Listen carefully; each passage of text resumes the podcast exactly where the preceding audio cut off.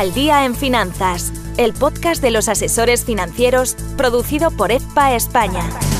Bienvenidos al podcast de EFPA, un espacio que pretende formar e informar a asesores financieros, gestores y banqueros en temas de actualidad y finanzas, en temas que giran en torno a la empresa, a la regulación, a la fiscalidad, a la geopolítica.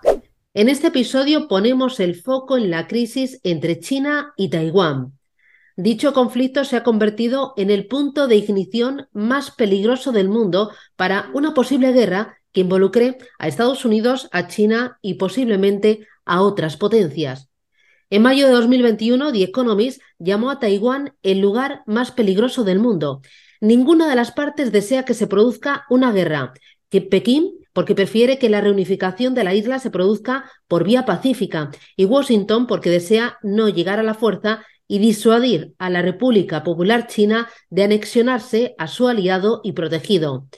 No obstante, todo parece indicar que el Partido Comunista Chino y su líder Xi Jinping están decididos a conseguir la reunificación por cualquier vía. Mi nombre es Susana Criado y mi invitado de hoy es Ismael García de Santos, él es analista geopolítico y especialista en análisis estratégico. Es consultor, escribe artículos, colabora en medios de comunicación y con la editorial Captivating y History ha creado el blog actualidadgeopolítica.es. También es economista con más de 30 años de experiencia. Hoy nos hace un hueco para charlar sobre el próximo cisne negro que puede azotar al planeta. Ismael, ¿qué tal? ¿Cómo vas? Hola, buenas tardes, Susana. ¿Qué tal? ¿Cómo estamos? Oye, lo primero, ¿cuál es el origen del conflicto? Bueno, pues el origen del conflicto eh, es bastante claro. Hay una, guerra civil en China eh, cuando Mao Zedong pretende eh, establecer el comunismo en la República de China, se establece, pues se, genera un, un, conflicto civil fuertísimo y al final pierden lo que vamos a llamar las fuerzas nacionalistas, es decir, las fuerzas que no eran comunistas, que estaban al mando de Chiang Kai-shek. Entonces, eh, cuando, se, cuando se retiran eh, eh, unas derrotadas, lo que hacen es irse precisamente a lo que es ahora Taiwán, a la isla entonces de, Formosa, que es la isla, lo que es Taiwán. Y se retira allí con más de dos millones de personas y toda la marina de guerra, todos los aviones de guerra, intenta trincherarse con la firme intención de volver a recuperar todo el territorio chino. hoy ya vemos que no lo consiguió jamás. Eh, lo que sí pasó es que se quedó enquistada la situación y lo que eh, era el territorio que dominaba eh, las fuerzas nacionalistas de Chiang Kai-shek es lo que hoy llamamos Taiwán, ¿vale? Que comprende la isla de Taiwán principalmente y algunas islas pequeñas muy importantes estratégicas pegadas a la costa de China. ¿Qué significa el dicho un país, dos sistemas? el dicho un país, dos sistemas es muy interesante porque es algo que inventa o postula uno de los dirigentes chinos que ha sido Deng Xiaoping, con la intención de convencer eh, a los eh, habitantes de, Taiwán de entrar a unificarse con toda la, globalidad de China. ¿vale? La idea que él tenía era, bueno, como nosotros somos comunistas, vosotros no, pero lo que sí podemos hacer es respetaros vuestra forma de gobierno, eh, pero políticamente somos todos un, solo país. Claro que por el camino, ¿qué es lo que ha pasado? Pues ha pasado que ese mismo, ese mismo dicho de país dos sistemas se aplicó cuando las dos últimas colonias que quedaban en, China, que eran Hong Kong y Macao, Hong Kong de los británicos y Macao de los portugueses, eh, se integraron en, China a finales del siglo pasado. Eh, se aplicó ese sistema y la realidad es que, como estamos viendo a todas horas, en Hong Kong ha salido fatal porque eh, la, evolución que, ha tenido es que China no está respetando las libertades democráticas a las que estaba acostumbrado Hong Kong. Macao sido un poco distinto porque Macao, las negociaciones con Portugal eran distintas, eran más tranquilas y se dedica básicamente a tener casinos de juego y de alguna manera hay menos conflicto ahí, pero con Hong Kong hay mucho conflicto y evidentemente Taiwán, eh, digamos que está muy alertante ante la cuestión. Al día en finanzas. El podcast de los asesores financieros donde conocerás a través de expertos las novedades del sector. Producido por EFPA España. Claro, ¿y cómo es el gobierno de Taiwán? El gobierno de, Taiwán ahora mismo es una democracia ejemplar. Eh, al principio de, todo em, era un régimen de partido único, el Kuomintang, que era el partido de los nacionalistas chinos Em, y de hecho no había ni elecciones ni nada. Los dos primeros presidentes fueron Chiang Kai-shek y Chiang Ching-kuo, que era su hijo, y no había ningún tipo de, elecciones. Y hay un momento en el que en el año 91 el presidente que eh, sucedió al segundo, que era Lee Teng-hui, eh, pues eh, instaura la democracia en Taiwán y mm, el resultado ha sido que Taiwán es una democracia absolutamente ejemplar. ejemplar en todos los sentidos, respeta los derechos humanos, em, todas las libertades de todo tipo, libertades de prensa, eh, el derecho internacional y los valores democráticos. Eh, y hay una cosa más muy importante, em, ha conseguido asumir los, los valores confucianistas típicos de, de, esa zona junto con una democracia liberal perfectamente consolidada. Y una cosa más, salieron de un régimen de partido único, cosa que pueden enseñar al resto de los países, salir de un régimen de partido único para instalar una gran democracia. Vale, y su población, porque tengo entendido que hay eh, una población muy joven y eh, culturalmente, intelectualmente muy bien formada. Claro, es que hay, que saber un poco el origen, por eso la historia muchas veces nos explica lo que está pasando hoy. Eh, en Taiwán ahora mismo el, el 80% de la población Procede de los chinos que en su día emigraron hacia Taiwán desde, desde lo que es la China continental. Eh, empezaron a emigrar en el siglo XVII y a finales del siglo XVII cuando la dinastía Qing incorpora la, isla de Taiwán. La isla de Taiwán al principio estaba em, poblada por poblaciones de origen austronesio. Y para nuestros espectadores, ¿qué es un origen austronesio? pues por ejemplo, los habitantes de Malasia, los habitantes de Filipinas son de origen austronesio. Había diferentes tribus, naciones eh, que tenían diferentes reinos y esos fueron eh, absolutamente colapsados por la gran cantidad de chinos que llegaban. Entonces, eh, la realidad hoy en día es que nos encontramos con que en Taiwán el 80% de los chinos son de ese origen y solamente el 10% solamente el 10% son origen de esos dos millones y pico que fueron con Chiang Kai-shek desde el continente.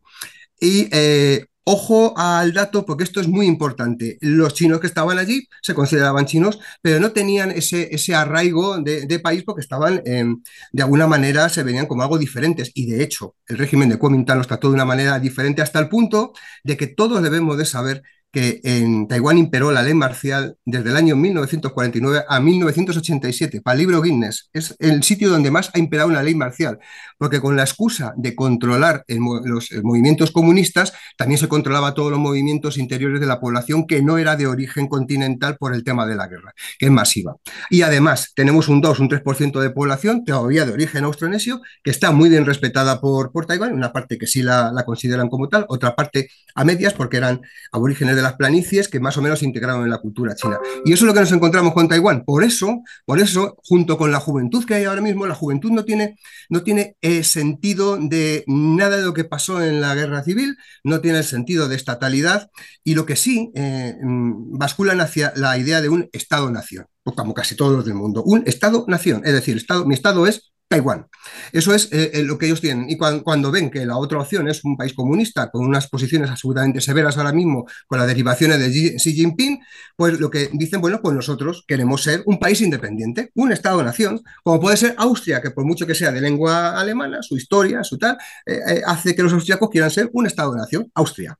Claro, hemos hablado de su gobierno, hemos hablado de su aprobación, pero ¿y su economía? Porque yo tengo también la idea de que es bastante rica porque es uno de los mayores productores del mundo de semiconductores, ¿no? que es lo que utilizamos, por ejemplo, para estar conectados tú y yo. Correcto, exactamente. Eh, el tema de Taiwán es que, eh, bueno, mm, todos cuando éramos más jóvenes, ahora somos jóvenes, pero éramos más jóvenes y empezábamos a ver lo de Taiwán. Eh, la economía de Taiwán es absolutamente dinámica y hoy en día hay que decir, claro, en muchos rankings no aparece porque oficialmente no se puede considerar un país independiente, aunque sí lo sea de facto, pero está entre los 20 mayores países por Producto Interior Bruto, por volumen de comercio, por eh, el producto eh, eh, renta per cápita, Producto Interior Bruto per cápita, y en el índice de, desarrollo humano también está entre los 20 países mejores. Es decir, si hiciéramos un ranking de 200 países en el mundo, Taiwán estaría siempre entre los 20 primeros. Es una gran economía y, y, tiene una gran potencia. Y además se ha especializado, como bien dices, en el tema de los semiconductores. ¿Qué es lo que pasa? Que produce más del 90% de los semiconductores del mundo. Los semiconductores, pero no, ojo, no solo los semiconductores que valen para que tú y yo estemos conectados o para los teléfonos móviles, también eh, lo que hacen, eh, eh, fabrican microordenadores de automoción, los que llevamos en los coches, fabrican microprocesadores y las placas base de los procesamientos gráficos, lo que usamos, por ejemplo, para cualquier información que queremos, que queremos dotar. en eso son absolutamente líderes mundiales, líderes mundiales. Em, te puedes imaginar lo que pasaría si todo eso se fuera al traste de la noche, de la noche a la mañana. Además, el problema que tienen es que eh, cuando en el año 87, 1987, dejan de, de, tener ley marcial y hay un proceso aperturista, China, como medida para intentar absorberlos, les deja que vayan a hacer negocio a China. Y llegó a haber más de dos millones de taiwaneses haciendo negocio en China, a través de deslocalización de diferentes empresas y demás. Ahora mismo hay 400.000 haciendo negocio allí. El resultado es que Taiwán el más del 50% de lo que exporta se lo exporta a China y más del 20% de lo que importa lo importa de China. Tiene una interdependencia bastante fuerte, aunque también exporta, evidentemente, con el, con el liderazgo de los semiconductores, exporta a la Unión Europea, Australia, Estados Unidos, Canadá, Japón, es decir, todo lo que es el mundo occidental, el mundo, el mundo más avanzado. Pero tiene ese, tiene ese, ese, ese hándicap, ¿vale? Ahora, eh, ponte en el peor de los escenarios, que cada dos por tres vemos maniobras eh, de armamento, militares, con misiles, con flota, en torno a la isla de eh, Taiwán. Taiwán. ¿Qué? China invade Taiwán. ¿Qué pasaría? Vamos a ver, el, ¿Qué pasaría si China invade Taiwán? Pues sería una verdadera catástrofe que China invadiera Taiwán. Se, producirían efectos inmediatos dentro de lo que es el comercio internacional, las cadenas de abastecimientos de semiconductores eh, se, vendrían, se vendrían abajo. Eh, y, por ejemplo, eh, la mayor empresa taiwanesa de, producción de todos estos em, em, semiconductores, vamos a llamar semiconductores, ya sabemos que engloba muchas cosas más, es la TSMC, que es la Taiwan Semiconductor Manufacturing Company, y da la casualidad que es el principal proveedor de Apple y del ejército de Estados Unidos. Eh, Estados Unidos ya ha intentado convencer a Taiwán de que deslocalice algo en, Estados Unidos por si pasara algo y efectivamente Taiwán está construyendo una fábrica en, Arizona con una inversión de 40 mil millones de, dólares, igualando las inversiones que tiene en China, está en 40 mil, 40 mil. Eh, pero la realidad es que hasta el año 2024, por ejemplo, no va a estar en funcionamiento y en cualquier caso Taiwán eh, sigue pensando que debe producir todo en su propio país aún a riesgo de que pase lo que pase. Puede ser una medida defensiva, es decir, yo como lo sigo produciendo, vosotros estáis obligados de alguna manera a, defenderme. Es una, una, situación de difícil, de difícil análisis, por así decirlo. Al día en finanzas. Si eres miembro certificado por EFPA España y quieres sumar una hora de formación continua para tu recertificación, encontrarás el test en la intranet de la web de EFPA España. Podcast EFPA al día en finanzas. ¿Cuál es la postura de Estados Unidos? ¿Está dispuesto a defender a Taiwán en el peor de los escenarios? Sí, vamos, está claro. Vamos a ver, eh, la postura de Estados Unidos es muy curiosa porque eh, em, están jugando siempre a doble, banda.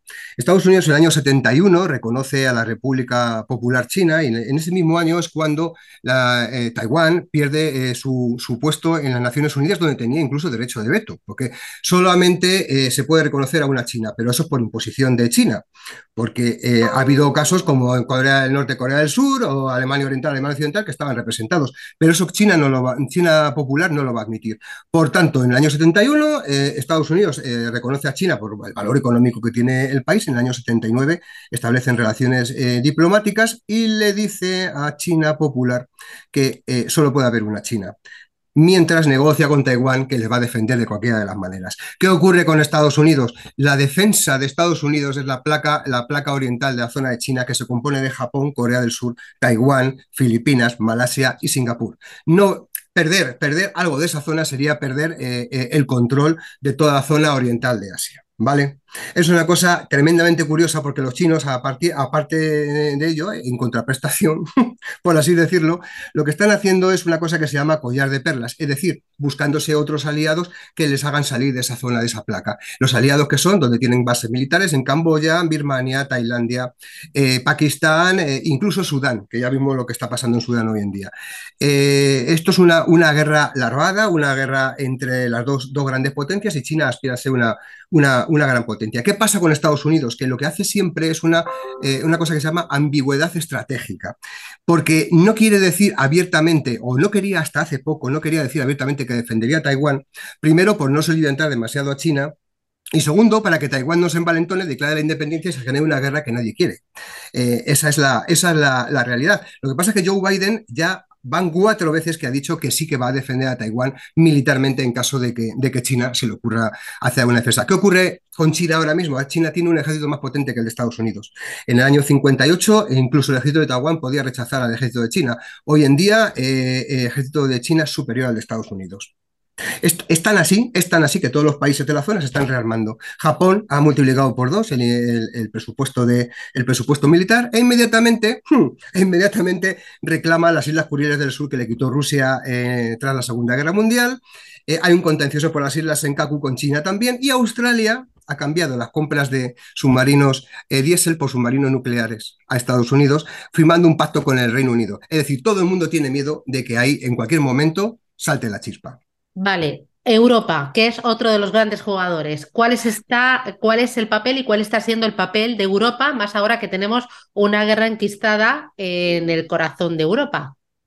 Eh, bien, el tema de Europa, Europa eh, no puede hacer otra cosa más que estar con, con, Taiwán por lo de siempre, por lo que comentaba yo al principio. El tema de los valores democráticos, el derecho internacional, los derechos humanos, todas estas, eh, digamos, eh, valores sobre los que se basa la civilización occidental son los que está demostrando Taiwán. No le puede dar la espalda, en todas las cosas, porque además el volumen de, el volumen de negocio con, con Taiwán se cifra en más de 64 mil millones de, euros al año. Entonces, eh, eh, por no decir que, claro, que de alguna manera están defendiendo su, lo que ellos llaman el escudo de silicio, o sea, para el Silicon Valley de, de Europa, a efectos comunicativos y a efectos tecnológicos, es Taiwán. Entonces, su posición es la de siempre, es decir, eh, eh, tratan con Taiwán como si fuera un país independiente oficialmente, como a través de agencias de comerciales, agencias de turismo, agencias económicas y demás. Igual que, igual que Taiwán está representado en algunas agencias de la ONU, aunque no pueda estar en la ONU. Esa es la Estamos hablando de una situación muy, muy, no sabes ya qué decir, si es hipócrita, es cínica, pero es así. Esa, es la realidad. Vale, y España, mirándonos a nosotros, ¿cómo han sido, cómo son las relaciones comerciales y cuál es la postura de España? Eh, eh, eh, España es curioso porque, em, como hemos estado en todos los sitios del mundo históricamente, en 1626 dominábamos el norte de Taiwán, montamos aquí una pequeña ciudad que se llamaba San Salvador, por la sencilla razón de que los holandeses en aquella época lo que querían era cortar, cortar, estamos a ver, se repite la historia, querían cortar los canales de comunicación entre Manila, en Filipinas, y China que tenemos intereses. De hecho, de hecho eh, hay un tratado con Japón, entre España y Japón, que delimita eh, los límites al norte de Taiwán entre Taiwán y Japón. Ese, ese, ese, ese límite fronterizo hoy en día existe. Es algo que hay que saber. España pierde esa ciudad en 1642 de manos de los holandeses, a partir de ahí los holandeses también son, expulsados porque luego entran los, lo, que hemos dicho, las inmigraciones, las inmigraciones chinas. A partir de ahí una, una, relación especial entre España y Taiwán en un momento dado, cuando el régimen de Franco, porque claro, eh, Chiang Kai-shek era un régimen nacionalista anticomunista, entonces había una especial atracción entre los dos regímenes, se intercambiaban estudiantes, había visitas eh, culturales y, y, colaboración económica. Y hoy en día pues tenemos la colaboración económica con ellos exactamente igual que el resto de los países europeos por el interés, por el interés de lo que nos están eh, proponiendo. Bueno, has mencionado otro actor importante que es Japón, que está muy cerca. ¿Y cuál está siendo la postura de Japón en este conflicto? La postura de Japón es muy importante. Japón sabe que si hay un conflicto va a entrar. Entonces, eh, Shinzo Abe, que es el, famoso ministro tan beligerante que fue asesinado, decía que Taiwán era fundamental en la estrategia defensiva de, Japón. ¿Qué es lo que está haciendo Japón? Eh, no olvidemos también que Japón tiene una cierta historia con, con Taiwán, porque eh, tras la primera guerra chino-japonesa que hubo en 1895, China le cedió la isla de Taiwán a Japón y la tuvo hasta el final de la Segunda Guerra Mundial, de 1895 a 1945, o sea que tiene una, una relación ahí. Y además para Japón es un elemento clave que no puede caer, igual que para Estados Unidos. ¿Qué es lo que ha hecho Japón? Multiplica por dos el presupuesto de defensa y sale envalentonado. Esa es, esa es la realidad. Aparte que eh, el 90% de la, de la población de, de, Japón es anti-China. Por cierto, una cosa que se me ha olvidado mencionar, ahora que hablo de la población de Japón, la población de Taiwán en las últimas em, eh, consultas que se, le, que se, les ha hecho, eh, la, pregunta que se le hacía era eh, si China entra en democracia, ¿os incorporaríais a, a, China? La respuesta ha sido no.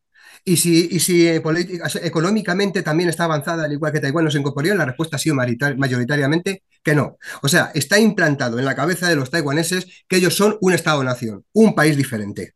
Y China, evidentemente, jamás, jamás lo va, lo va a admitir. Ahí está el problema que tenemos. Al día en finanzas el podcast de los asesores financieros producido por EFPA España. Oye, te comentaba antes que aquí en Europa llevamos ya año largo con la guerra en Ucrania. Nadie se lo esperaba, era como algo anunciado, pero nunca pasaba hasta que llegó. Iba a ser una semana, pero ya llevamos eh, año largo. Eh, ¿Qué podemos aprender eh, pensando en China y Taiwán? ¿Qué lecciones podemos sacar, Ismael? Bueno, aquí hay muchísimas cosas. Eh, el conflicto de Ucrania, en el conflicto de Ucrania creo que se dilucidan muchísimas cosas. Por ejemplo, China está tomando nota muy cercana de lo que está pasando en, Ucrania, porque está evaluando qué pasaría si ellos intervienen. No hay que olvidar que, em, de alguna manera, si, si en algo triunfa Rusia en esta guerra, y es complicado pensar que en algo no deba de triunfar, porque a ver qué hacemos con este gigante, Em, va a poner en jaque eh, todo el tema de intangibilidad de fronteras, de soberanía nacional y demás en el mundo. Eh, eh, no nos podemos ni imaginar las consecuencias de eso. China no solo quiere Taiwán, China quiere todas las islas del, mar de la China del Sur en conflicto con, con Vietnam, con Filipinas, con Malasia. China le reclama a la India todo un estado de la India, Arunachal Pradesh. Es decir, si nos venimos arriba, empezamos todos a pedir lo que, lo que queremos y a intentar cogerlo por la fuerza, eh, pues a lo mejor la película más, más se va a quedar corta con el resultado. Eh, eh, realmente no quiero ser agorero ni, ni, ni, nada, pero bueno, es que estas cosas hay que tenerlas muy en cuenta. Y muchos, muchas entidades financieras, muchas gestoras de fondos ya están teniendo en cuenta todos estos factores a la hora de analizar las inversiones que realizan, cómo, dónde, cuándo y a qué plazo. Lo están teniendo en cuenta ya. Eh, en alguno de los artículos que he leído tuyo hablabas de cuatro conceptos básicos que hay que tener en cuenta para entender y comprender la magnitud del conflicto. Uno lo has mencionado, que es el Estado-Nación. Eh, ¿Me puede repasar esos cuatro puntos clave que debemos anclar aquí en nuestro disco duro, como digo yo? Sí, lo vamos a anclar, porque mira, uno de ellos eh, eh, vuelvo en Taiwán, eh, focalizando en Taiwán, de todas maneras todos entran dentro de lo que es este, este, este asunto de Taiwán. Em, en, el año 2016, a raíz de una revolución, un movimiento que se llama Los Girasoles, año 2014, donde los jóvenes de Taiwán reclaman que no se llegue a más contacto con China porque lo que quieren es vivir en un país independiente, en el año 2016 gana un partido distinto al Kuomintang, tanto la presidencia como las secciones. Entonces, la presidenta actual, que es Tsai Ing-wen, eh, es de ese partido y ese partido inicialmente era independentista. Entonces, ¿qué es lo que ocurre? Que en visto a la situación y el posicionamiento de, China, han decidido, pues, decir, bueno, eh, pues vale, no hace falta que nos proclamemos como país independiente, ya lo somos, ya lo somos. Y, eh, han cogido un término que nos deberíamos de empezar a acostumbrar nosotros, que es independencia natural. Es decir, si yo puedo vivir independiente, todo el mundo comercia conmigo, tengo un nivel de vida eh, eh, tremendo y puedo seguir así, pues tengo independencia natural. Mm, ¿Alguien se puede imaginar lo que puede ser para los diferentes territorios que hay en el mundo, lo que puede suponer eso a efectos políticos y económicos? Ojo, ¿eh? cualquier territorio puede decir, bueno, si lo único que quiero es hacer lo que yo quiera y ya tengo independencia natural. Es un, un concepto peligrosísimo. Ahora mismo hay unos 10 territorios o 12 territorios en el mundo que tienen, que tienen esa forma y que se están gobernando de una manera autónoma sin ser reconocidos por todos los países del mundo. Por ejemplo, Kosovo, que ahí hay muchísima controversia porque hace poco hemos visto lo que está pasando en Kosovo. Es decir, de alguna manera intervenimos en la integridad territorial, la soberanía territorial de Serbia. Digo intervenimos porque somos de la OTAN. intervenimos, pero claro, Kosovo se separa porque son albaneses, pero no todos son albaneses. Entonces los serbios de la zona norte de Mitrovica dicen, no, es que nosotros ahora nos queremos separar con el mismo concepto con el que tú te has separado de, Serbia. ¿Quién les dice que no? Eh, eh, eh, eso puede traer unas consecuencias económicas para el planeta terribles. Eso es, tremendo. Y eso va con, con, el siguiente concepto, que era el de integridad territorial. Es decir, si nos saltamos las bases del concepto de integridad territorial y yo voy a coger lo que quiera o me voy a independizar porque yo quiera, pues tenemos un problema. Y luego es un, otro, otro que me apuntabas, el tema de Estado-Nación, Nación-Estado. Vemos últimamente que hay en el mundo una tendencia a, a querer buscar naciones-Estado, es decir, una nación que se hace un Estado. Eso no existe. Sí, existe, hay dos casos, Islandia y la isla de Nauru en el Pacífico, donde están todos los que son y son todos los que están. Fuera de eso, yo no conozco ni un solo eh, eh, país que no sea un Estado-nación. Es decir, mm, derivado de la, de, la, de, la, de la, historia, donde a lo mejor sí hay un grupo de personas que hablan así o asado, que son más predominantes numéricamente, pero en la realidad, mira, ni siquiera Taiwán. Eh, Taiwán sí, tiene un 90% de chinos, pero no todos son, son un 80% son de allí que estaban, los otros son advenedizos que vienen del continente y encima tenemos aborígenes. Eh, ¿Dónde está la homogeneidad étnica? Eso no existe. Y encima la historia les lleva a pensar que son un Estado-nación como puede ser el nuestro, por ejemplo. Eso, y entonces, si, el mundo entra en una dinámica en la que vamos a buscar eh, eh, naciones-estado, cuando la realidad es que los estados-nación es lo que impera, pues es otro problema terriblemente grave. Y el último, el último concepto, irredentismo, y eso lo ha mencionado hasta la propia China popular. El irredentismo, eso de ir a buscar los sitios en los que tú has estado. Eh, claro, eh, con ese mismo concepto, pues eh, China reclama Taiwán, reclama las islas del mar de la China del Sur, reclama Arunachal Pradesh a la India, el glaciar de Siachen y un montón de cosas más. bueno, pues en España, si empezamos a reclamar todo lo que ha sido nuestro, podría ser muy interesante. es una locura, es una locura que el planeta, una vez que estamos integrados económica, políticamente, comunicativamente, entremos en, en esa dinámica de paisitos controlados por pequeñas élites eh, que lo único que quieren es eh, eh, destrozar todo lo que se ha conseguido con la integración global. Me parece, a mí me parece muy peligroso. Yo creo que los medios de comunicación deberían de, ser conscientes de eso porque las implicaciones económicas son terribles, terribles. O sea, este domingo 15, 15, cazas chinos y siete barcos han acercado a las costas de Taiwán. Dos de ellos han sobrepasado lo que es el espacio aéreo de Taiwán. Em, si pasa algo ahí, eh, ¿alguien me puede decir qué va a pasar con el, con el índice Hansen o con el, Nikkei o con, o sea, eh, em, todas las políticas de previsión de todas las gestoras de fondos, de todos los bancos, eh, se vienen abajo de la noche a la mañana. De la noche a la mañana. Tú, en esos artículos que, escribes y que he tenido la, oportunidad de leer, dices, Taiwán, imposible. ¿Por qué? Mm. ¿Por qué dices esto? Está claro, es imposible porque una de las partes, eh, que en este caso la República Popular China, jamás admitirá que Taiwán no sea de ellos. El país es imposible. Eh, em, entonces, eh, Taiwán se ve constreñido a no ser reconocido internacionalmente. Sí es verdad que hay 14 países en el mundo que lo reconocen y, por supuesto, son denostados por la República Popular China y, y los que lo reconocen nuevamente son porque tienen muchas ayudas económicas. Y Taiwán necesita que algunos países le reconozcan para tener algo de legitimidad pero jamás podrá ser un país oficialmente reconocido por la, por la globalidad, porque la República Popular China jamás, jamás va a, a, desprenderse de, esa, de esta opción. Eh, hay ejemplos en la historia en los que sí ha habido países que se han desprendido al final. Por ejemplo, pasó con Indonesia y Timor Oriental, pasó con Etiopía y Eritrea, con Sudán y Sudán del Sur, pero China es demasiado potente, demasiado fuerte, y uno de sus objetivos vitales, declarado por Xi Jinping y por todo el Partido Comunista Chino, es que Taiwán tiene que ser de China, y contra eso no se puede luchar. Al día en finanzas. Si quieres hacernos llegar un mensaje, puedes hacerlo escribiendo a secretaría.efpa.es. Una cosa más, de vez en cuando, y lo has mencionado, que hace unos cuantos sábados, pues había informaciones sobre misiles, barcos de combate en torno a, la isla. Eh, ¿Cada cuánto vemos esto? Porque me da la sensación de que este tipo de tensión es intermitente. ¿A qué responde? O sea, ¿a intereses de Estados Unidos? Eh, ¿A China decir, eh, sigo aquí, eh, eso es, eso la guardia? La respuesta la acabas de decir. China, cada vez que, cada vez que eh, ve que hay una habilidad independentista en la isla o que hay demasiado eh, alegría en ese sentido, lo que hace es maniobras militares para dejar eh, sentir que ellos están dispuestos y están dispuestos a generar un conflicto militar. Esa es la única realidad. Como lo que ha pasado este domingo, es eso.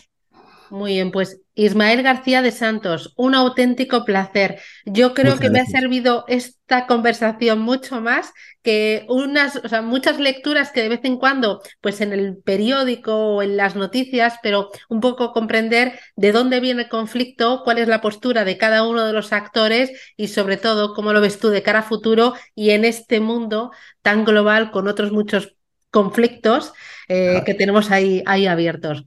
Esperemos que no gracias. Muchísimas Un gracias. placer. Igualmente, Susana. Y hasta una próxima. Este es un podcast realizado para EFPA, la Asociación Española de Planificadores y Asesores Financieros.